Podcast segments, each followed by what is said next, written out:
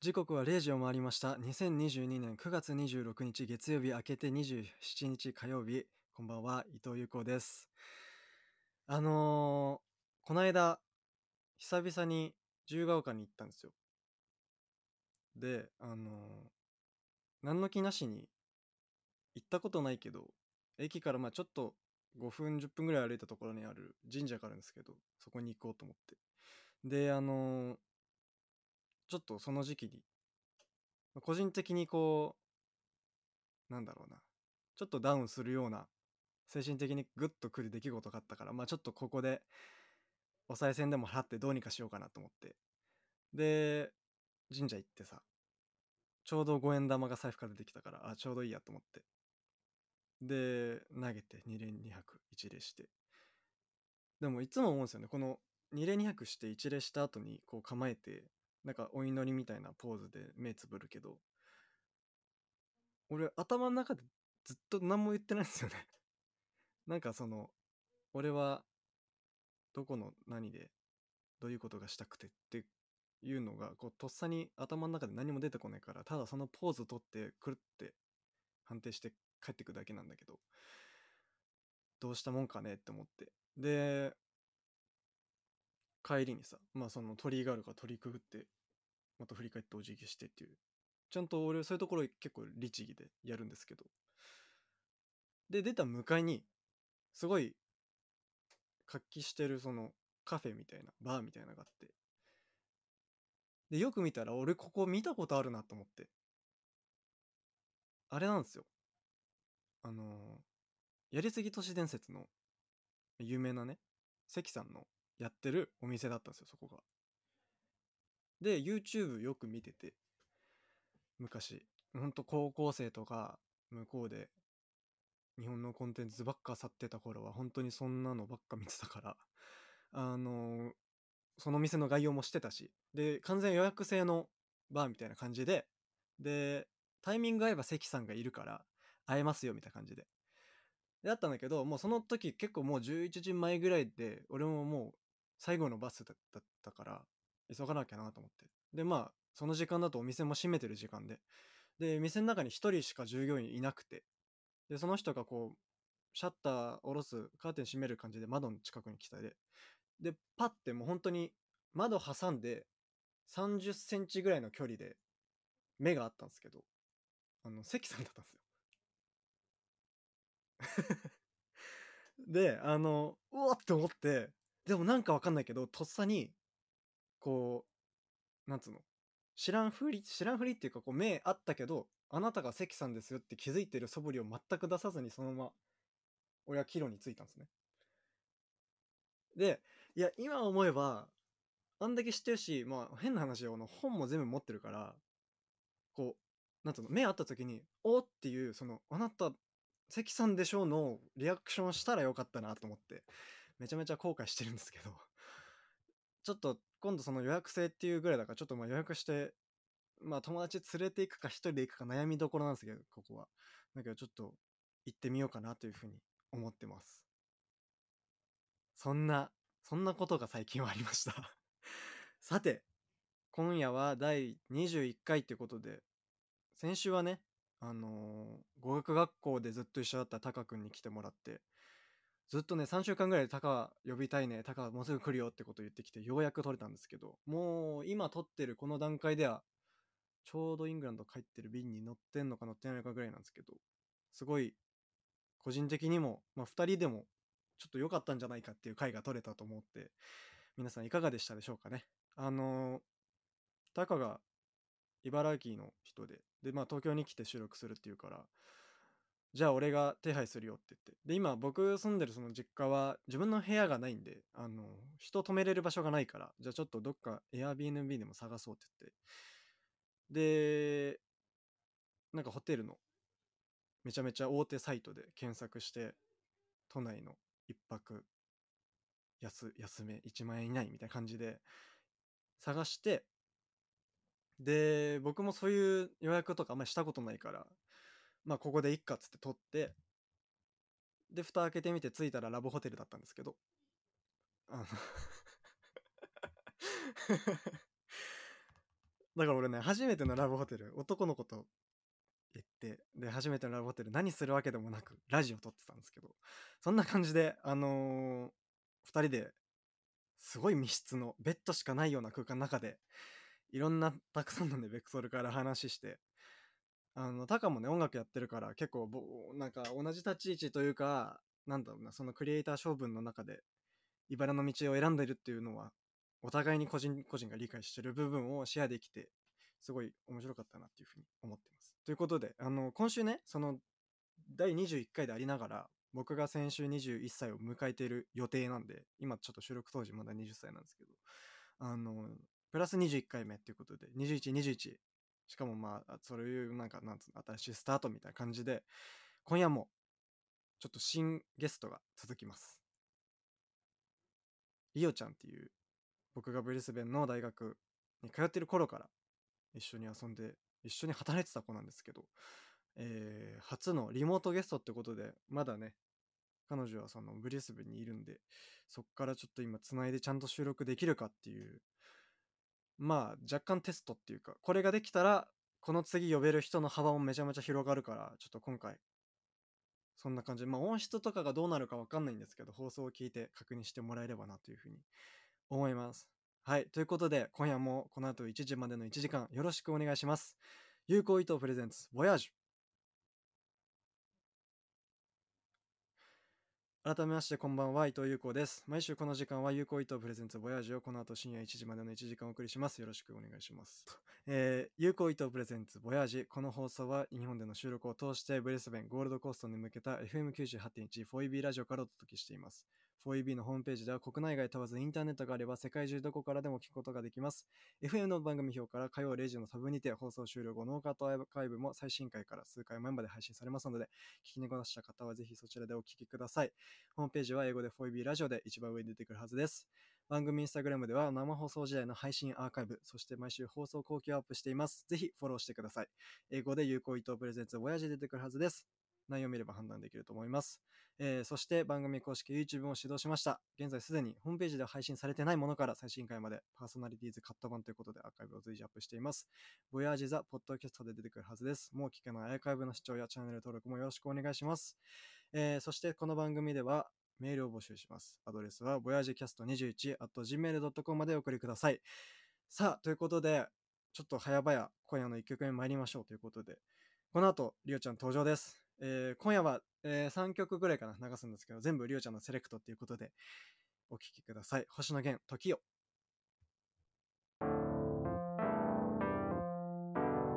Yuko Ito presents a voyage.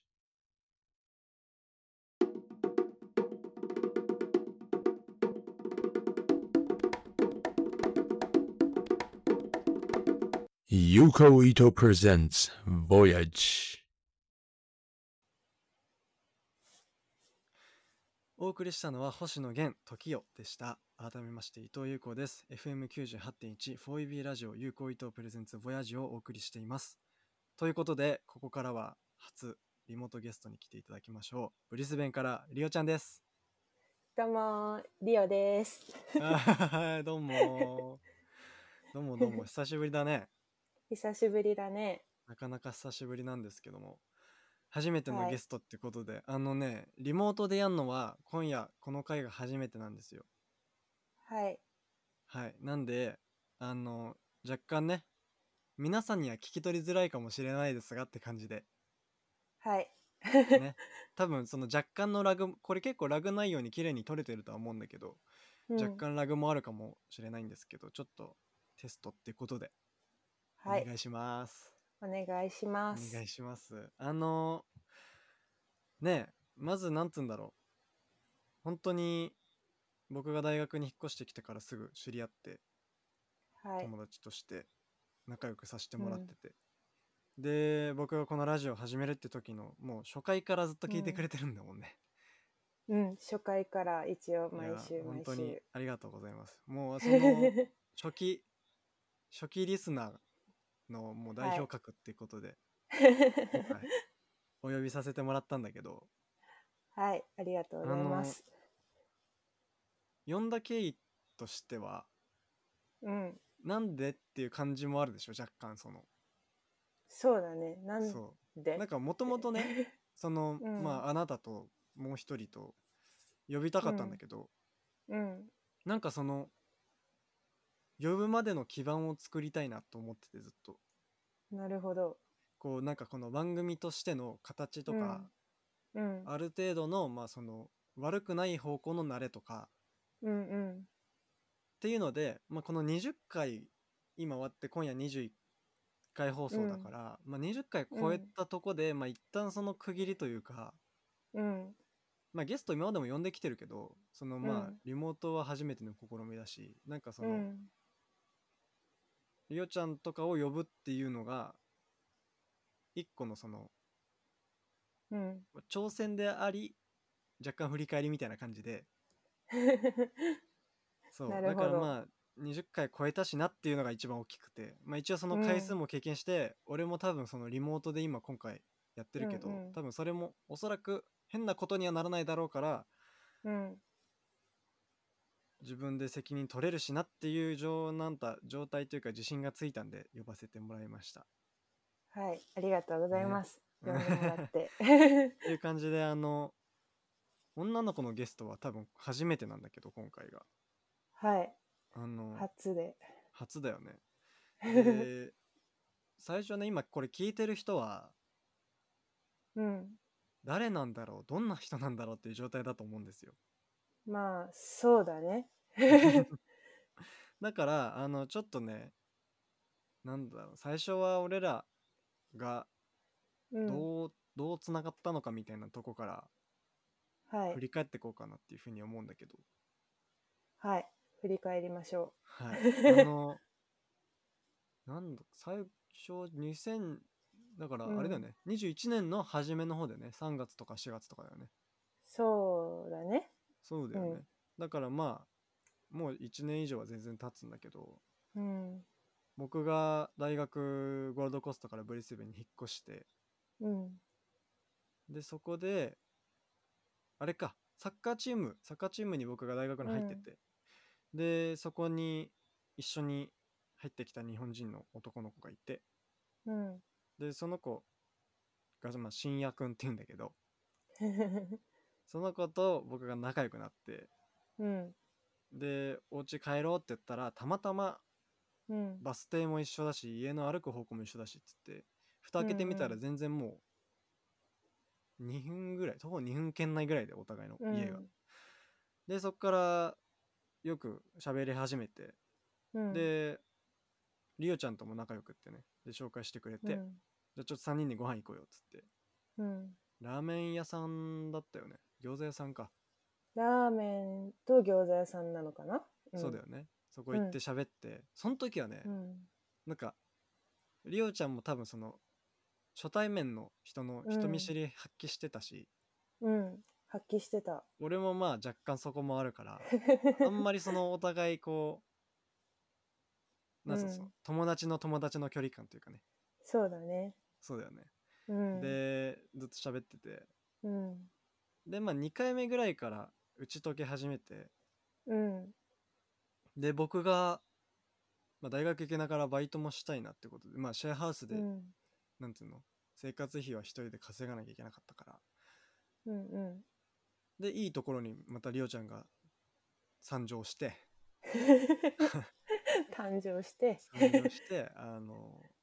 カレー屋さん働いてけけるけどどうみたいうん。な「えじゃあ紹介してよ」っていうのでりおちゃんの紹介で俺はバイトをさせてもらうことになりはい。ここ から1年近く共に働くことになるんだけ どりおちゃんねえ的には、あのこれ俺が聞くのも変なんだけど、うん。どうですか最初の僕と会って最初、喋った時とか。最初はやっぱり、どんな人かもわかんないし、そうだよまあ、人見知りと、ちょっと若干の猫かぶりを発 揮して、ねえあんまり喋ってなかったけど、うんうんうん2回目ぐらいから、あ、面白い子だなと思って、うんうんで、バイト探してるっていうから、あ、誘っちゃおうとか思って、うんうんうんうん。ちょうど、バイト、もう一人欲しいねっていう話が出ていた時だったから、うんうんうん。ちょうどいいねって言って誘ってうんうみて、んで、働き始めてっていうそう感じかで。そうかそうか。いやもうそっからさ、もう、もうしバイトとか以外にこう、プライベートでうん遊びに、みんなでね、グループで行くよううんになってさ、めちゃめちゃうん今もずっと最初からいい友達として、うんうん。こんなにこう、個人的にはこんなにうん自然体で、べちゃくちゃ喋れる、なんつうの、異性間の友達ってあんまいないなと思ってさ、 うんうん。すごいなんか、確かなんつうんだろう、貴重なに。うん。貴重な、なんつうの貴重な人間っていうと変なんだ けど貴重なつながりだと思ってて、で、うんあのー俺はこう、まあ、リオちゃんと遊んで他の人と遊んでっていうのでどんどん仲は深まっていくんだけうど、ん。そんな話しててもちょっうんうとんしょうがないなと思って、この地上波ですからラジオね今流れてますからそうだね。そうあのリオちゃんがどんな人なんだろうっていうのをうん。まあ、僕は知ってるけどちょっとみんなにはい知ってほしくて、あのはいーあなたは生まれが、はい、生まれが大阪だっけ生まれが大阪。生まれが大そう阪生まれが大生まれが大阪だ阪よでね育ちが生まれが大阪で種子島うん。育ちが種子島なうんんですよ、そうなんですよめちゃめちゃそう。島人なんだね うん。いやあのー四そ万のね十で育ったのは。そうなんですよこのりおちゃんは、まあ、大阪出身でだからまあ関西うん。関西人でそっから鹿児島県だよね、種子島ってうん。鹿児島県。そう鹿児島県の種子島に移り住んでそれはいくつぐらいの時、えっと、7歳の時、小1ぐらいか小1が終わる頃かな小2に上がるタイミングぐらいうんうんうんそっから引っ越して島にで住ん引でっ越しもてう、そこオーかスらトラリはア来るまではずっと種子島だよねうん、高校卒業するまではそうだよね種子島で。だから全然うん割合、割合で言ったら種子島の方が長いわけでうん。うんでそこのなんだろうなそこで培ったというのか自然体に身についたっていうの かあなたうん。の中で流れてる時間とかその、うんなんだろうな人間的なうん。精神的なものというのか内部にあるうん。リオちゃんの部分がめちゃめちゃうん。軽有で軽有な存在でそれが僕の周りにそんな人いなくって、うん。なんだろうなちゃんとピュアな心を持ったまま今だから僕の1うん個上だから22だよね、う。うん。22。 22歳なんだけどなんかうん。小3ぐらいの心を持ったま まあれはバカにしてんじゃなくてよ えバカに してるんじゃなくてあのーその心がうん。なんだろうなそのやっぱり思春期とかに入ってティーンエイジうんうん過ごして高校やってっていうのと、うん。日本だと特にだと思うんだけど若干その、う世の中を斜めに見たりとかうん。人のことをなんだろうなティーンエイジの頃は優劣で判断したりする時期もあってうん。で俺はそれリオちゃんにないとは全く思わないんだけどうん。それを持ちながらピュアなものが持ってて割合をそっちが占めててなんだろう自分 で悪いことはうん。多分自分の中にも善悪があって陰の部分があるのうもん多分自分の中で感じて分かってると思うんだけどうん。なんかそこもちゃんと自分を外から見て別にこうのん感情はあんまり必要じゃないよねっていうので出してないのかなみたいな勝手に俺はそんな感じで解釈してるんだけどうん。その感じがすごく好きであら、ありがとで あのね一緒に遊んでり仕事して時間を過ごしてると、こ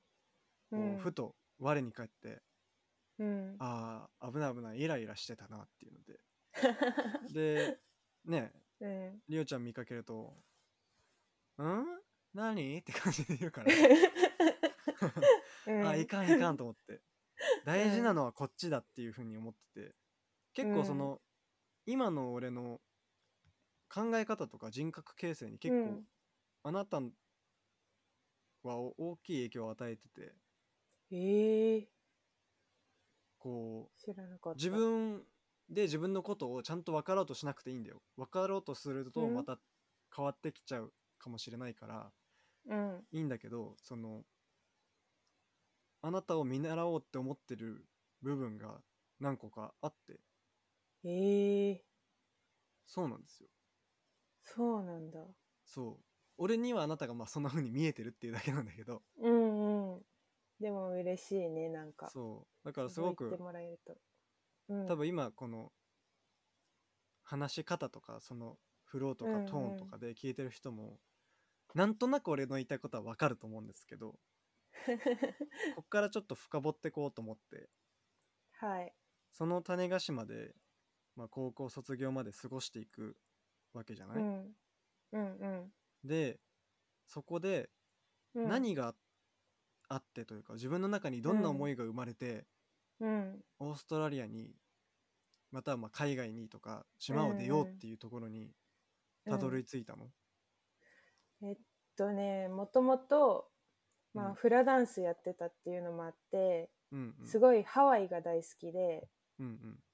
まあ、サーフィンもしてるし、ハワイに行きたいって思って、うん高校時代過ごしてたんだけど、うんまあ進路希望とか出す時にハワイの大学とか見てたらうん学費がすっごい高くてうんうんうんびっくりしちゃってで、うんうんこの学費を払ってこれをが勉強したいかって言われたらそれよりはハワイに滞在したいっていう気持ちが大きかったから、うんあそれだったら似てる国とかで、あの働ける国を探そうと思って。うんうんでまあ働きながら住める感じのいい国あったらいいなって思ってた時にまあ友達から教えてもらったのがオーストラリアでワーホリっていう道うんでうんうんうんうん最初はそんな感じで決まってったって感じかなな。るほどねえ、うんじゃあさそのサーフィンだったり海がうん一番最初の初期衝動なわけだ、まあそうだね海とかてまあなると海さ外好きみたいな。そうだよねうんなんていうのその言語はまずそのうんその前にサーフィンがあってその後にあじゃうんあ、あ英語必要じゃんってなったってことまあそうだねなんか若干海外生活みたいなのに憧れがあったから、うんうんまあ、英語は喋れるようになりたいなっていうのはうん、あそれはありつでつそうそうだかうんらうんうん英語圏内でっていうのはあったかな探すう時に、ーんそのさ英語を喋るようになりたいっていうのはうん、なんかその明確な理由じゃなくてもちょっとしたうんきっかけでもあったりする、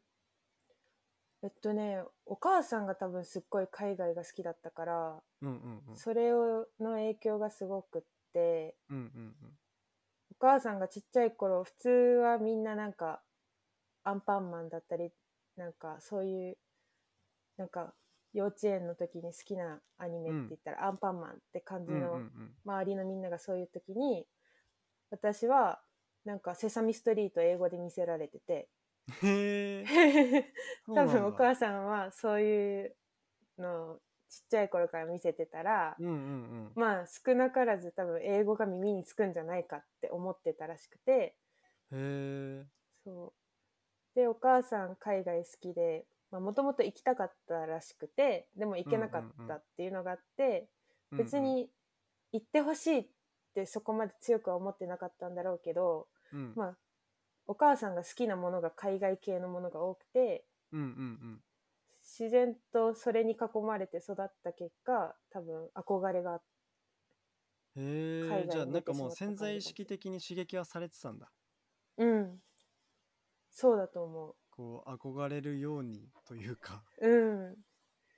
そうそうえなるほどねじゃあちょっとその僕とも似てるわそしたら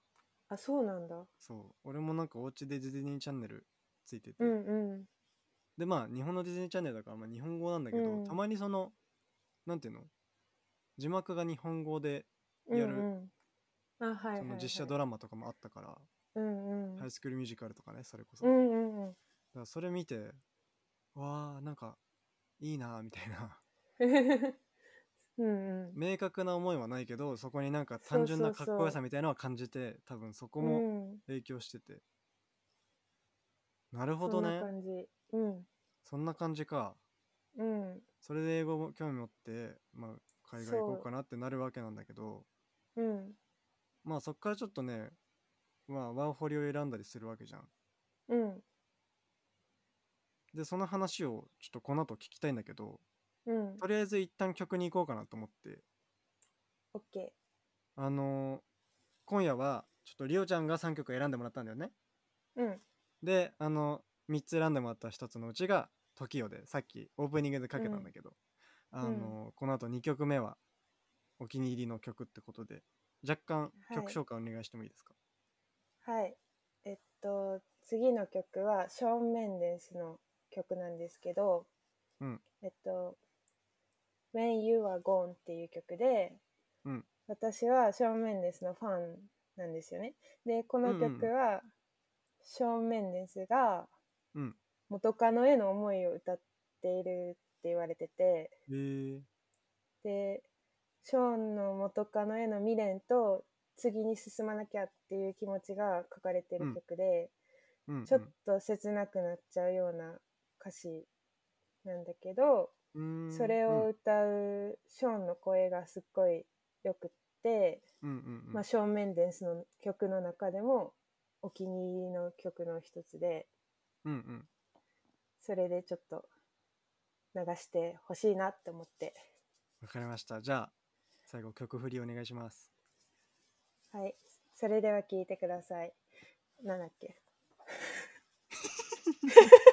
待って待って。お願いします よ台本見てなかった。台本が消えてたおの。願いしますよ。お聞きくださいね。えー正面です。カットして ね。えっとね。流しますよ。しかもこのままお聞きくださいなのに、それでは聞いてくださいとか言って る。いや、いいんだよ。そこは別にいいんだよ。 わかりました。じゃあちょっと改めてね、改めてりょうちゃん。いきます。はい。お聞きください。ショーン・メンデンス、When You Are Gone。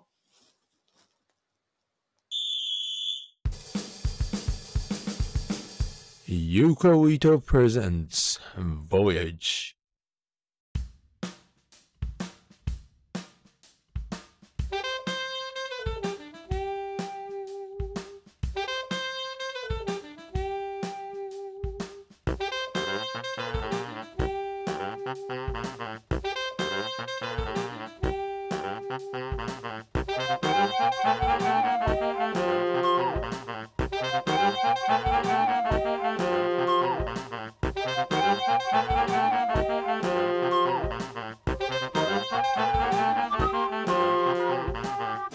ユ u k o Ito presents Voyage. お送りしたのは正面です。When You Are Gone でした。改めまして、伊藤優子です。お聞きの放送は 4EB ラジオ 98.1FM 有効伊藤プレゼンツボヤジ。この番組では海外生活に対する質問やリアクションメールを募集します。メールアドレスは voyagecast21.gmail.com までお送りください。ということで、今夜は引き続きりおちゃんに来てもらってます。はい、どう も。はーい。ねさっきはなんかすごい曲紹介で曲忘れるっていう。違う違う。事件なんで自分で選んで、ま、忘れちゃうのよ。違う 違う事件が起きましたねまあどう流れてるかはちょっと放送聞いてみないと分かんないんですけどうんあのーさっきね英語興味持ってサーフィンしたくってっていう話をしてさ、うんうんでまあオーストラリアでワーホリを選択してきたわけじゃないうんでさそのワーホリワーキングホリデーの略ねうんワーホリをオーストラリアうでんしようって思ったうん理由とかってあるのかな、理由はえっとその時先輩がワーホリしててちょうど、うんその私が高校3年生の時にワーホリ行こうかなって思った時にちょうどしワーホリしてる先輩がいてうんうんすっごい楽しそうだったからうんこれはもう楽しそうだから行っちゃおうっていう楽しそうだからっていうのがうんうんうん理由でうん決めて、ついでに英語も勉強できるかなっていうんうんうんううんうんなるほどね感じ。そうだよねそのオーストラリアはさ留学生とワーホリがさまあうん、五分五分ぐらいの確率でいるかなと俺は勝手になんか勝手に思ってるんだけどうん、うん、その、まあ、モアワーホリももちろん留学の中だとは思うんだけどうん、その学校に行くわけじゃなくって自分うのん、したい分野の仕事とか、まあ、最初は多分やんなきゃいけないジャンルがうんうん確かあると思うんだけど、うん、うん、その仕事をしながら生計を立てながらうん、その中でやりたいことをやっていくみたいなのがコンセプトなわけじゃない多分。うん、そうだね。でそれってうん、その僕は今こうやって自分も休学してたりとかでうん、あのよくわかるんだけど、うん、その興味を持ってる人とかワーホリしたいなとか思ってる人もうん多、分世間一般的な感覚で言うとうん、やってみるまでのハードルが若干メンタルの部分でも高いかなっていうのがあってうん、うん、例えばその不安もあるわけじゃんそのままうん、うま、くいって仕事に就けるのかみたいなところもある中でうん、なんかそのそこに存在するリスクだったりへのうん、うん、リオちゃんなりにこう感じてることとかってあるんですかうーん、私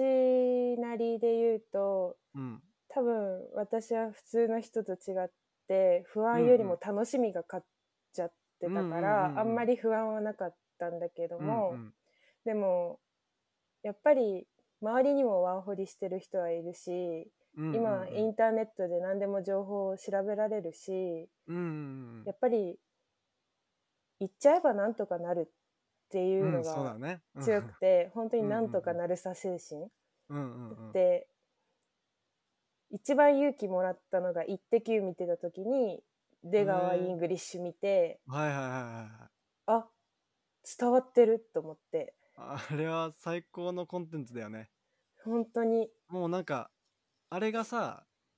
うちゃんとん、全部を体現してるよね、そそのもう発音がどうとか文法がどうとかじゃねえんだよな、うそうなのそうなんだよ ね そう全然不安に思ううんうんうんことはないって教えてくれて出う川んうさんんうが。んだって伝えようとしたら聞いてくれる人は絶対いるしなんとかなるんだよっていうのがうんうんうんあって。うんだからなんだろう変に不安ばっかり感じるよりなんとかなるって前向きに行くのが私なりの考え方かもしれ ない。うん素晴らしいですねこのなんだろうメンタリティというかアティチュードはめちゃめちゃうん、留学するしない関係なくあるに越したことはない心意気じゃないですかそのうん何かを始めるだとか、うんうん、それは留学とか海外行くとか関係なくうんその気持ちがあるだけでどれだけうん視野が広がってうん地地に足がついてうんでちゃんとこう腰低くして構えられるかっていうのはうん結構そこは大事だよねだからそれをこうナチュラルうんうにんできるあなたはすごいですよあらすごいですよって上からみたいになっちゃってるけど 年下のくせにごめんなさいねいやいや全い然やありいがやいやとあのーそんなううん感じでさ今ワーホリをあなたうはんしている途中なわけで、うんなんかこれから何したいとか、もうもしかしたら決まってるなら何しようとしてるとか、うんうんまあ、学校なのか仕事なのか分かんないけど、なんかうん言える範囲でなんか展望みたいのはあるえっと最近決めたっていうか最近ちょっうんと考えてるのは、あじゃあ俺知らん私やつ、はえっと知ってるかもしれない、言ったっけうん、えっとね料理が大好きだかうら、んうんうんうん上シェフになりりたいおおと思ってーうんうんうんでなんだろうせっかくだから学んでみたいっていう気持ちが出てきてうんうんでまあワーホリしてるとそれなりにこう働いてるわけであってお金もうん貯まってくるから、うんうんだんだんとその学費を払えるぐらいこう貯まりそうなめどが立ってきて、えうんうんうんだからワーホリ終わったら自分で学校行ってみてシェフになってみてってしてみようかなっていうのがへえ最近できた目標で、 楽しみだねそれはめちゃめちゃいいじゃないですかうんなんかまだ全然そのスタートできる年だと思うし何でもチャレンジできるそうだよ年ねだと思うし、うん全然そうだと思うでどの国に行こうかとかこれからどうしようかとかまだ何もわかんないけど、うんでもまあ好きなことを食にできたら最高だと思うしそうだね手に職持っててでそれでかつ多分英語でシェフ学んだら、いろんな国で働けるんじゃないかうってん思って、だから楽しみ えー、俺はそれすごい今聞けて嬉しいですよねなんかお誕生日とかにケーキとかをね、作ってくれたりとかして うんもうお店で売れるじゃんってぐらい美味しくて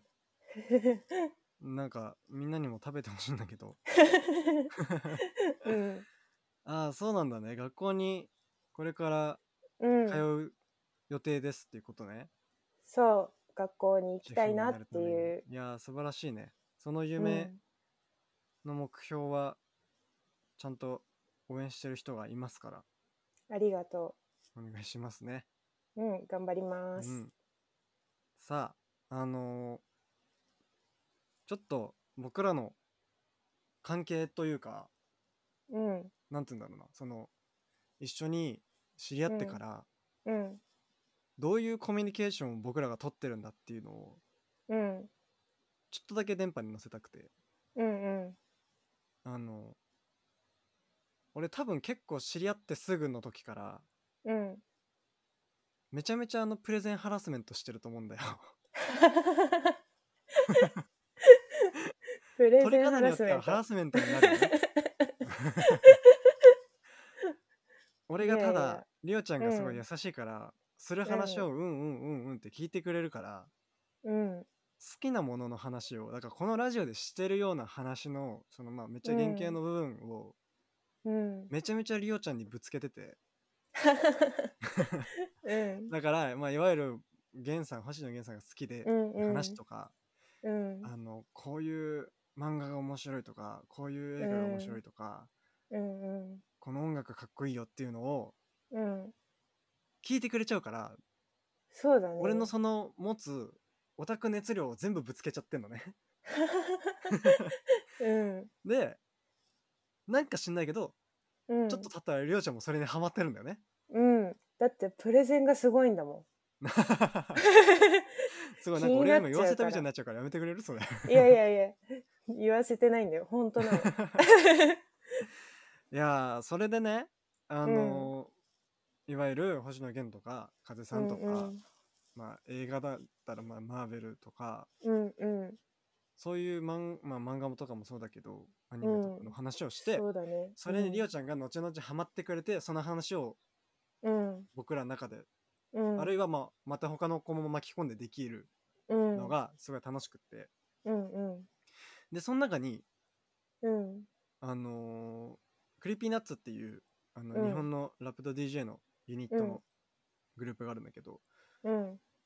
クリーピーナッツがいいんだよすごい面白いんだよすごい音楽なんだよっていう話をしてから、うん同じようにりおちゃんもハマってくれてて、そううんそう であのー今ねこれ撮ってる時間が、日本は深夜の0時前で多分そっち1時前でちょっと本当申し訳ないんだけどこんな時間まで起こしてて あの全然うん。今日俺初めて生でクリーピーナッツ見たんですよええあの代々木でやってた JWEB のインスパイア東京っていううん。都市型フェスみたいなのがあってうん。でそれに友達誘って2人で行ってきたんですけどひょーそこの夜の部の、えっと、トップライナー、ヘッドライナーがクリーピーナッツで、うんええで俺は初めて2人が舞台上にうんバンって出てきた生のうん。パフォーマンスを見れて、うん。まあよくてねいいなぁ、あのずっとラジオとか音源で聞いてた声が うん目の前にあってうん。りおちゃんにもねいつかぜひうん。一緒に見に。に行きたいよね、うん。行きたい深夜ねく。んとかも連れて行きたいんだけどさそうだね。あのーまあこのラジオライブがどうだったかっていうのを今してもしょうがないから今度どっかの放送で話そうと思うんだけどうん。そんな感じで僕らが好きなクリピーナッツってうん。この間アルバムが出たんだようん。アンサンブルプレイっていうねうん。その話多分俺先週ラジオで若干したんだけどうん。聞いた聞いたよ。あの、ちょうど、ゆうこうから LINE のメッセージが聞いたときに、1曲目を聞いてたっ ていう。ああそうそうそうそうそう そうそれすごいよ ね本当にあれはす、ごいよねそうミラクルなんというかあ出たこと知らせなきゃと思ってうん。アルバムのリンクをねグルーうプん LINE にポンって送って出たよっつったら、うん。え私今聞き始めたんやけど っていうね本当にちょうど Apple Music 開いて出てるって思って、うんうんう聞んいてみようと思って1曲目流し始めて本当にちょっとしたら優子から出たよみたいなっ LINE が来てうんうんうんてなって これは私が今聞いてるやつだよなってなって、すごいよねうん、そうびっくりしたてかめちゃめちゃ良くないあのアルバムうんいいねえなんかりおちゃんあの中でお気に入りの曲とかあんの、えー、選びづらいよね選びづらいよねうんそれはねうん選べないねいっぱいあるよねうんなんかその日によってうん聴きたい曲も違うそうそうそし、うなんか特に。うん。今日最後の曲なんだけど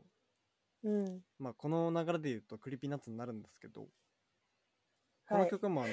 りおちゃんのセレクトでうん。であれだね今回のアルバムには最後のファーストテイク版で入ってるのかそうだね。ファーそスっトかテイク版で。じゃありおちゃん最後の曲お願いしますはい。えっと、伸びしろっていう曲なんですけど、うんこれを初めて聞いた時はまだクリーピーナッツっていうのも知らずに TikTok で聞いて、えー、あーあーあーで歌詞だけがすっごい歌詞がビビってきて好きだと思ったから、うんアップルミュージックで追加してて、うんでまあ後日優子から「なんでその曲知ってんの?」って感じで「クリーピーナッツの曲だ」って知って、うんうんクリーピーナッツにはまっていくわけなんですけど、まあ、この曲はだから一番最初にはまった曲でうんでなんでハマったかって言ったらやっぱり歌詞が好きだからっていうので。うんうんうんでなんか自分はできないんじゃなくてまだ伸びしろがたっぷりあるんだって思えるような前向きうん、いなやちょうど曲、今のあなたとじゃないですかこれからシェフになろうって言って学校に 帰って本当にもうなんか伸びしろしかないわっのびしろてしかないいわう本当にそういう気分にさせてくれて、うんまあ、ポジティブ人間の私にはぴったりなというかうんうんう大ん好きな曲です、はいはいじゃあお願いしお聴まきすくださいクリーピーナッツで伸 びしろ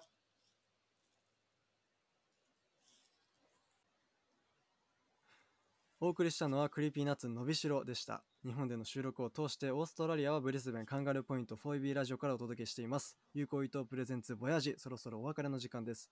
まずは番組制作チームジャパンウェブの紹介とご案内をしたいと思います。4EB は政府のサポートを受けて50カ国以上の言語で放送しているクイーンズランドのコミュニティラジオ局です。ブリスベンはカンガルーポイントで活動しています。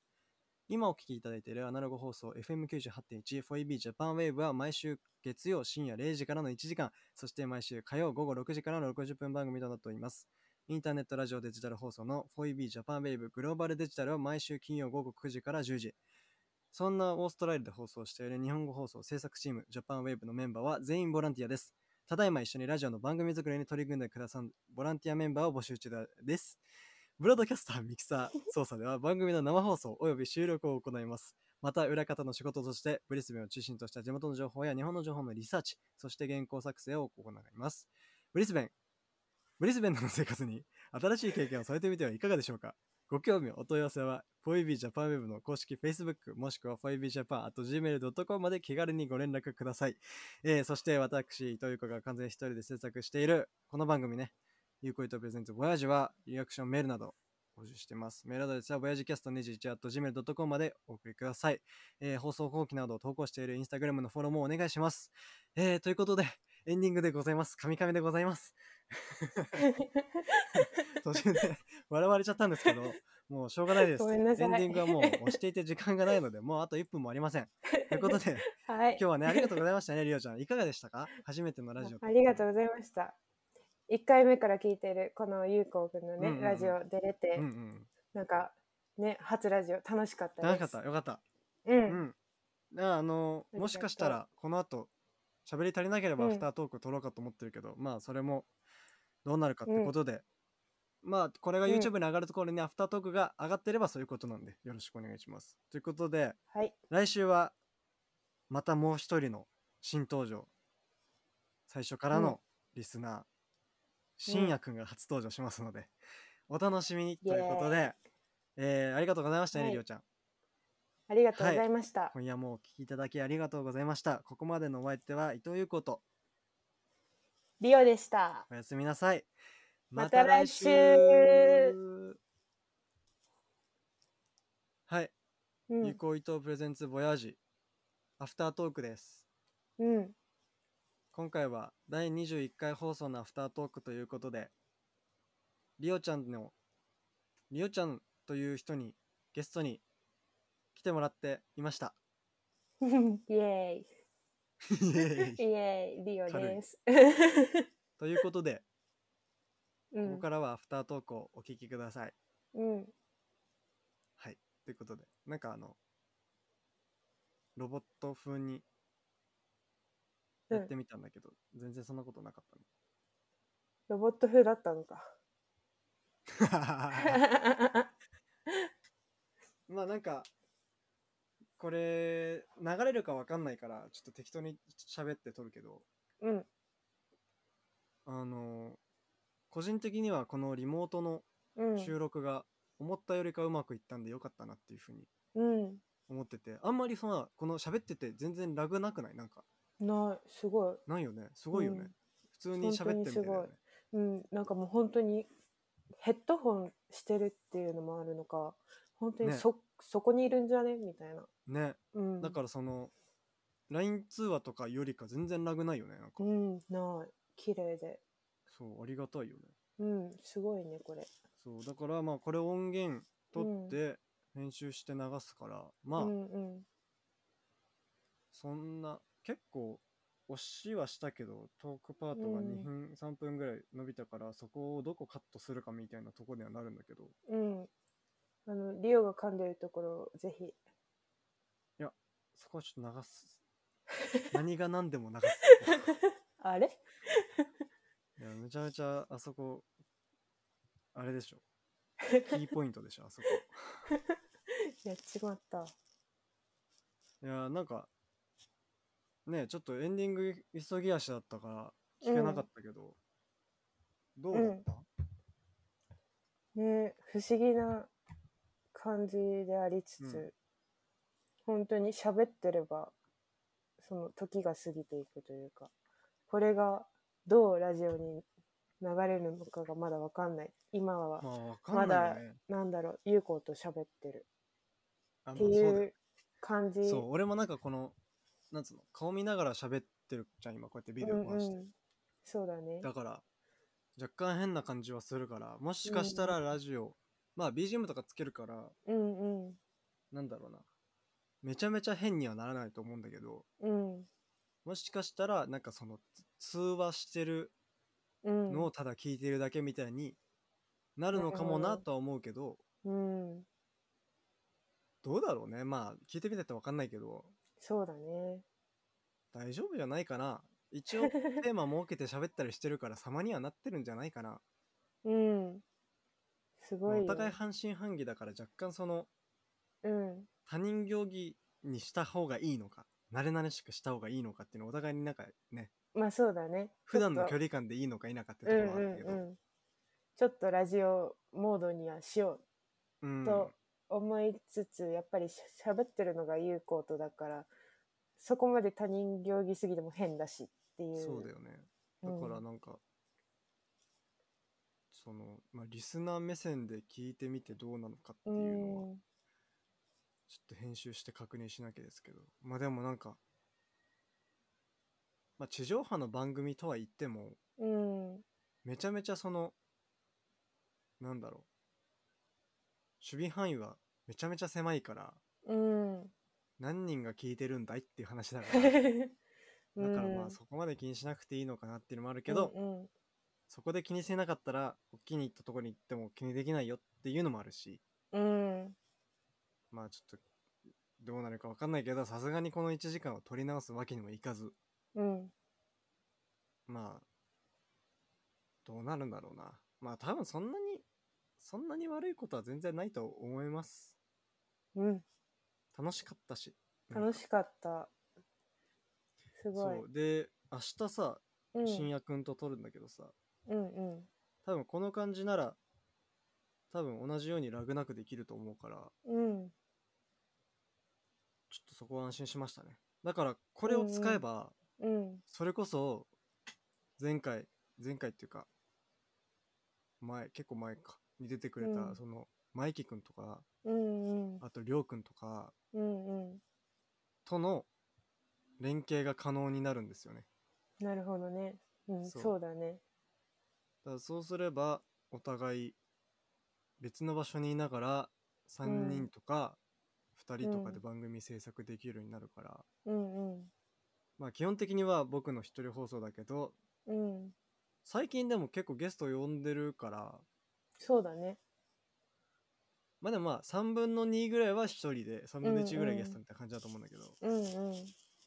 まあそんぐらいでいいのかなっていううん、うん、多分そのまたゲスト呼ばない時期も来るしうん、うん、ポッドキャストポッドキャストじゃないのかポッドキャストにはしたいんだけど、うまあん一応、地上波で流れながらうん、ちょっともうすぐ10月行かないぐらいまでにうん。 Spotify とかで聴けるようにしたいんで、おー、いいねそう。すればもっと間口が広がるかなみたいうん、うん、確な、かに。うん、そうだねいいね。あ伸れびはしろしかあのない。りょうちゃんは次いつ帰ってくるの次はねまだいつって決めてなくて別にうん。一この間あ旦ったもんね。そうこの間帰ってまあうん若干満たされたというか、日本うん。会いたい人みんなに大うん体会えてってしてるから、今んとこいつ行こうっていうのはないけどうん。そうだね。でも、今、実家で飼ってるワンちゃんがもう、年がすごい、15歳とか6歳だから、へえ。もう、よぼよぼというか、よちよちというか、うんうんうんおばあちゃんになっちゃって、うん。で、まあ、やっぱ前回帰った時も、2年半ぶりに会ったら、やっぱりちょっと元気がなかったというか、元気だけど、元気がなかったから、一番やっぱ命が短いかもしれないうん。のが、その実家のワンちゃんで、でも、しもしかしたらもうすぐ死んじゃうかもしれないって思っったら、絶対もう一回は会いに行きたいから、近々もう一回行こうとは思ってますね。難しいね、それね。うん、読めないしね、もちろん。そうねでもやっぱり犬で1516って言ったら相当もう長生きだから、うん、もう大往生も大往生だよね。そうそうもう相当頑張ってるから、こうねいつ弱っちゃうかとかわかんない今、一じゃ応ない元気ではある。そう今うん一応元気ではあって、元気だけどまあやっぱり一日に寝てる時間が長くなったり、うんなんだろうちょっと痩せちゃったりとかうん目が見えなくなっちゃってたりとかあらオッカーと似てるのねそうねそうオッカーと似てる感じであの家族は元気ですか元気だね元気ですかこの今日はちょうど台風直撃らしくてああそうだ家にみんなでこもってねこの間帰国した時にうん なんかなんでかわかんないけど初めて会ったからそうだったねそ元気だうよ、ねその後妹さんもうん一緒に遊ぼうって言ってカラオケ行ってねね楽しかったですねうん楽しかったうん妹が大満足で 大満足であれはそのなんだっけうんなんかこの番組聞いてくれててうんうんありがたいんだけどうんなんかこういうことやりなよこういうことやってほしいよっていうのあるあるますかありますあるかありますかありますかなんかねもうリクエストしたいなってずっと思ってるのに現状満足してる自分がいましてもう聞いてて普通に面白いよね毎回なんなんか聞きやすいしなんだろうリオが聞くときはいつもラジオだけ聞く感じじゃなくて何かしながら聞く感じなんだけど、うんうん料理しながら聞いあてるみとんなかそうだようん料理しながらクスって笑っちゃうとかなんか聞きやすい耳にすごい入ってくるへーラジオで、でなんか毎回面白いからこれしなよって特に言うこともなく時が過ぎてしまっていると いうありがたいですね現状ですね。えーなんかそのすごい自分から掘るみたいでうん野暮な感じがして恥ずかしいんだけどうんそのリスナーからの意見っていうのを取り入れるチャンスがないから、ああなるほどね。そのなんかうんここあのあの回のあの辺が良かったとか好きとかありますかうん。ええなん最近だったら最何が良か近ったとか最近ねあでも最近さあのマイキ君とさまうんうんたうんコラボしてたのもさ、うんうんうんなんか最初から聞いてる人からしたらさなんかマイキ君2回目登場してるみた いなそういう感じねで久しぶりになんか優子とマイキ君の絡み見れてうんうん面白い感じがしたりあとは私が知らない優子の友達が登場したりするのもうんうんうん面白くって。うんうんこんな人がいたんだっていうんうんうう、んそれはさん新しといかかなそうそうそううんなんかまた面白そうな人がいるっていう 感じで聞かせてもらってるねうん、多分ね次の第20回うんうん19日の放送うんはそのタカ君っていう語学学校のその宗谷さんとタカと僕で生活してたんだけどうんそのうちの一人がようやく登場って感じでなるほどそのさっき言った通りラブホ事件もありなが らあの面白すぎるそうなんか割とね第20回うんはいい感じの、いい感じの出来なんじゃないかなっていうふうに思ってるからうんうんぜひまた聞いてみてくださいうんまた聞きます、いやあとは何だろうなこれあうのん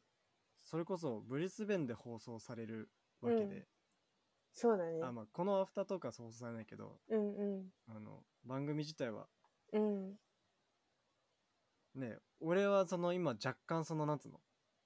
遠隔操作的なさうんうん日本で撮って向こうで流すっていうのやってるけどうんブリスベンで自分が今生活してるとこで流れるのはどんな感じ なのまだ想像がつかないけど、すごいよね、なんか。うん。そんな、な、流しちゃうか、私の声、みたいな。いやなんかねそのなんかゲストうん、を呼ぶっていうのってうん、なんかいろいろあって自分の中うで、ん、もちろん自分で企画して自分の番組っていう形で作ってるからうん、基本的には僕の番組なんだけどうん、なんかこう基本的になんか大きいことがない限りこれ続けていくつもりだからうん、だったらこのあと膨大な数放送していくわけじゃない。っそうね。てなってくると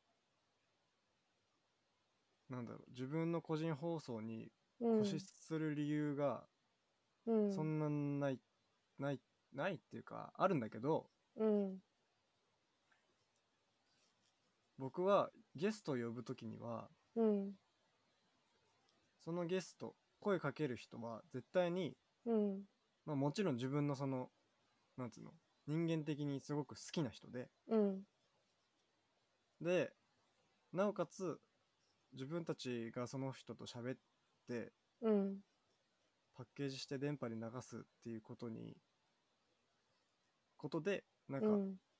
より面白いことが起きるんじゃないかなっていううん。勝手な妄想なんだけ どそれをした上でうん、いいなって思った人に声をかけててうん、でまあ裏を返せば現に近いけど声をかけてない人もいるしうん、っていうのでうん、うん、ずっと声をかけたかったんだけどうん、なんかその自分の確証が持てないまま声かけて変な感じになっちゃうと申し訳ないしっうんていうので、ずっと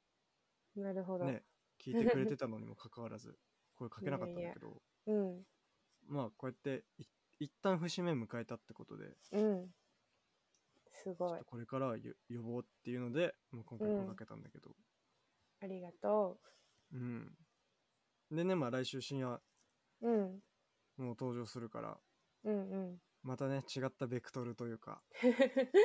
うん、次はその一緒に遊んでたメンバーのなんつうの男男同士そうだね。対男同士対談っていうかまた話題も違うだろうしね。うんそうねうん、なんか性別がどうってよりかはうん、本質的な距離感がどうっていう感じというかうん、うん。ねそのまた僕とりゅうちゃん僕と深夜深夜だと違うからそうね。 その雰囲気を2週連続で楽しんでいただけたらって感じですねそうだね。いやもうめちゃめちゃブリスベン、ブリスベンラジオだね。まあ当たり前か、ブリスベンで放送してんだから。うん、めちゃめちゃブリスベンラジオですけど。そうね。ブリスベンの。うん、アフタートーク。こんな感じかな。他になんか、喋りうん、喋れてないテーマとかありますか喋れてないテーマ。なんだろうね。別に番組と全く関係なくてもいいし。関係ないけどさ、カンパネラのライブも行ってたでしょ。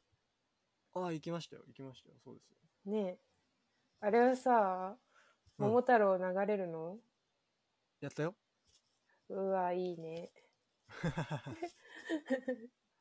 桃太郎ってかそのカンパネラのライブ全部さ、あのうん。携帯使ってよくてさ、うーん。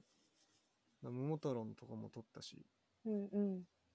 めちゃめちゃう本当になんだもうめちゃめちゃ可愛いしうんうまいしうん。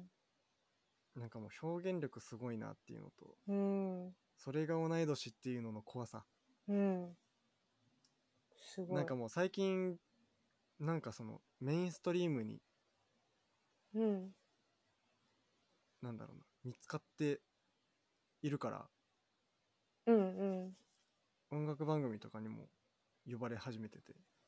そうだね。そうだからそのなんていうんだろう駆け上がる様を見れるのはめちゃめちゃ楽しうん。いいいね。し、この間ね「オールナイトニッポン」やってたのうーん。そうその特番であ、そうだったんだ。そうでそれもめっちゃなんか人間味あってよかったし、うんうん。まあ、な何かしらの方法で聞いてもらえたらと思うんだけど何かしらの方法でね。何かしらの方う法ん。で、でなんかその10月にさ新曲出るらしいんだよね、あ、そうなんだ。そうでその初解禁とかもあったしうんうん。もうね発端はマイキ君が教えてくれてから好そっかそっか。きになってるけどうん。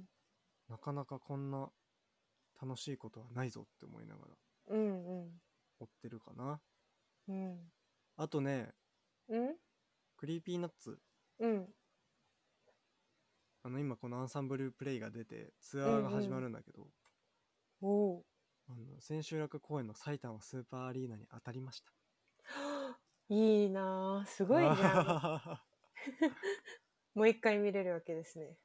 あしかも、うん。その前に10月うん。ぐらいにうん。クリーピーナッツのうん。「オールナイトニッポン」の方のイベントも当たってええー。だからそれは音楽ライブじゃないんだけどうんうん。俺初めて番組ラジオのイベントに行くのあ、そうなんだ。つまるところ初めて自分のずっと聞いてきた好きな番組をうん。同じように好きな人とうん。同じ空間にいるわけうん。だから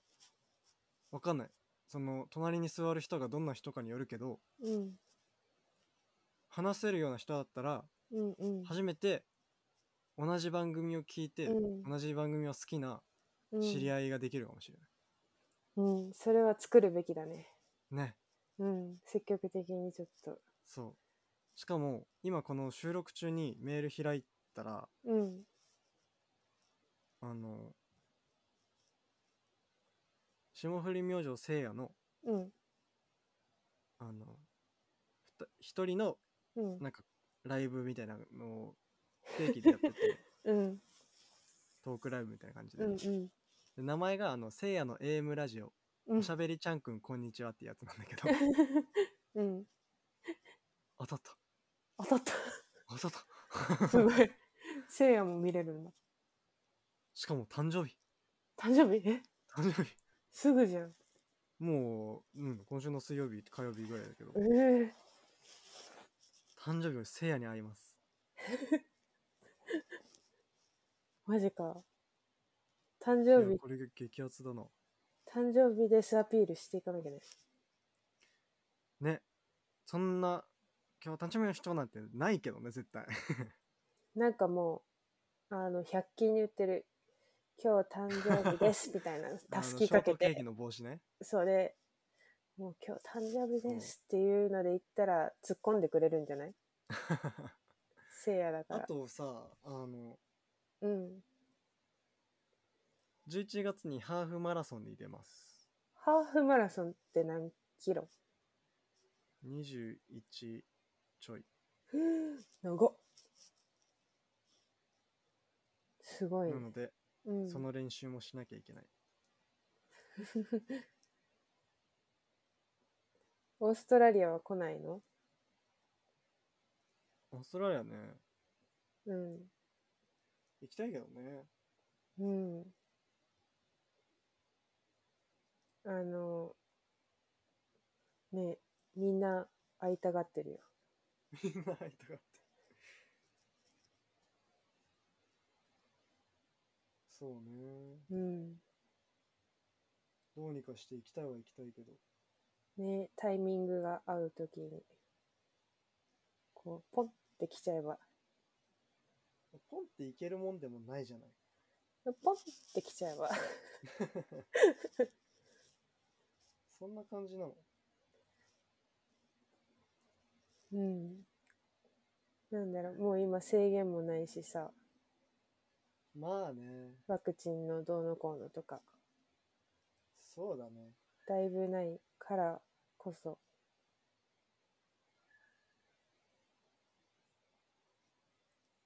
まあ、そうだな、年末年始、まあ、行けたらって感じですかね。うん、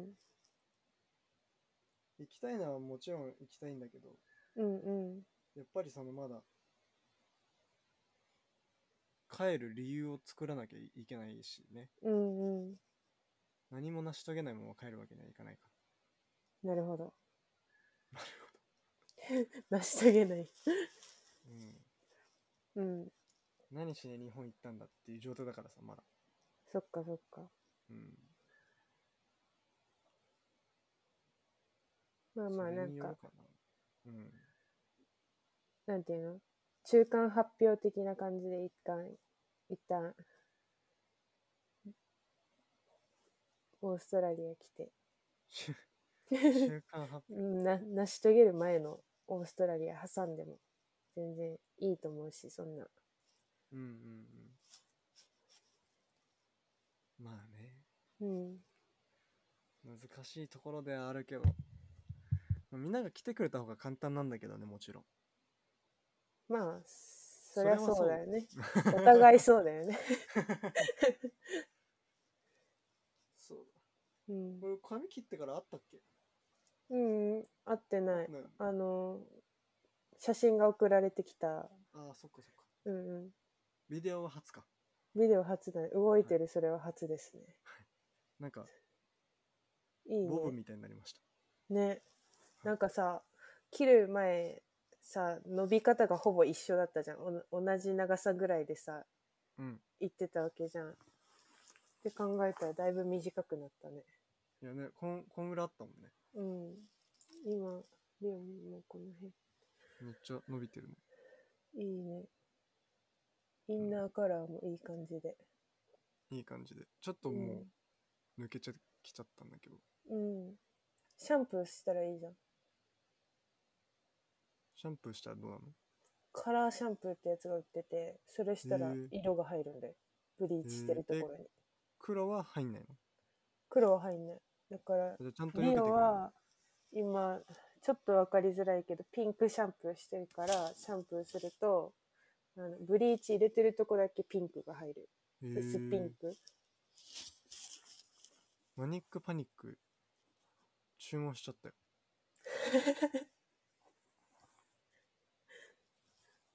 注文しちゃっそたんのなそんなシャンプーがあると知らずにうんそうシャンプーで入るんですそんなそんな便利なものが今あんだそうブリーチさえしてればって感じだうねんだからなんだろうやっぱりプリンになってくるじゃんさなんていうのうん、うん、根元から染めてたら、うんうんだから半年ぐらいしたらさすがになんかこの辺だけ全部黒になっちゃうからうんうん多分美容室もう一回行かなきゃだけど半年くらいは何もしなくていいらしいよへえ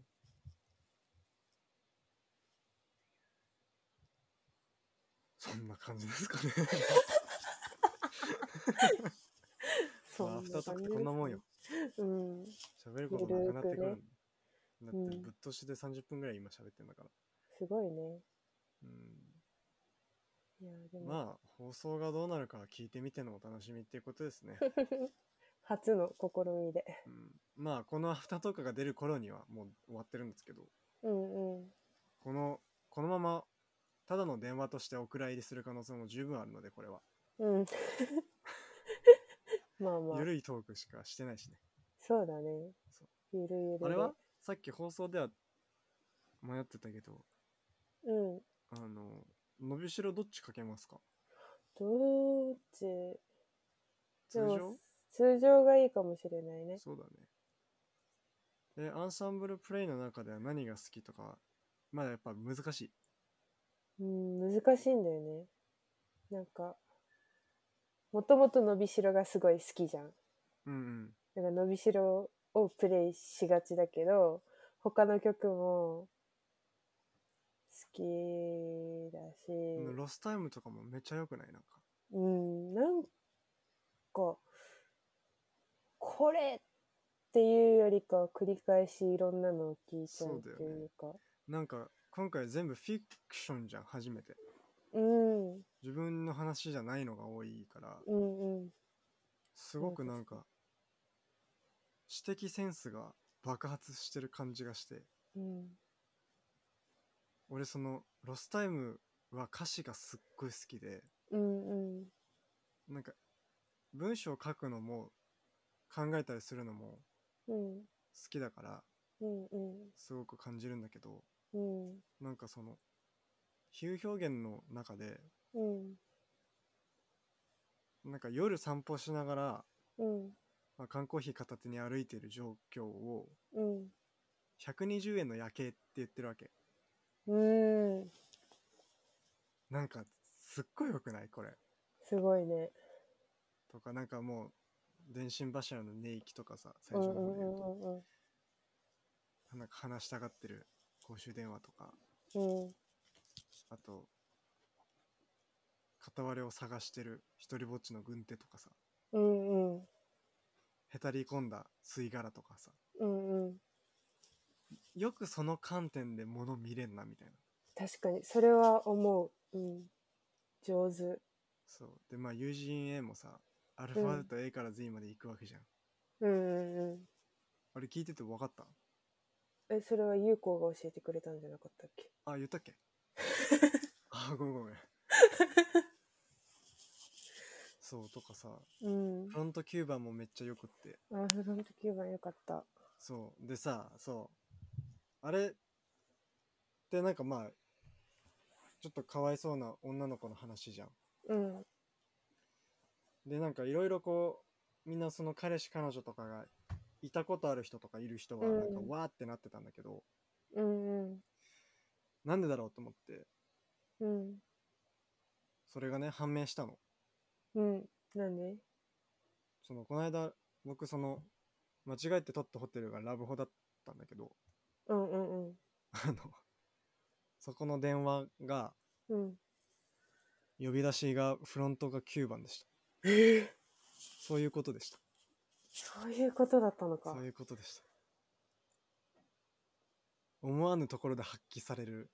謎解き。うんなるほどね。そしたらなんか歌詞のあれがちょっと。意味わかるよねう。んうんうんまあ、国蔵堂のチャペルっていうのも多分ラブホテルって意味だし、うん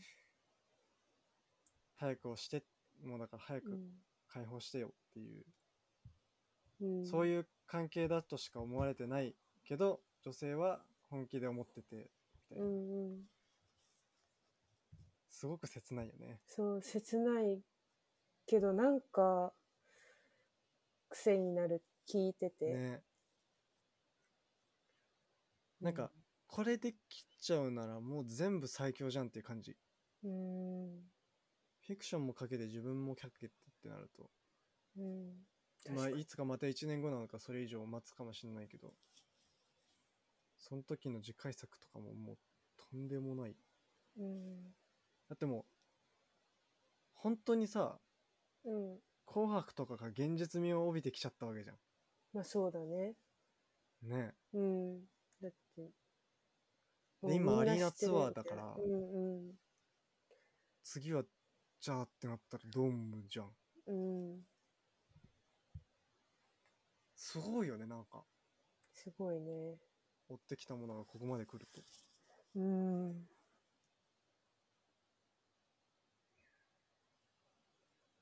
そんな感じですかね。ね そんな感じですかね。今日何回言ってんだかよくわかんないけど。 そんな感じですかねそんな感まじ、あ、とりあえず、アフタートークはこんな感じでお別れしたいと思います。はいそれではありがとうございました。伊藤由子と、リオでしたバイバイ。バイ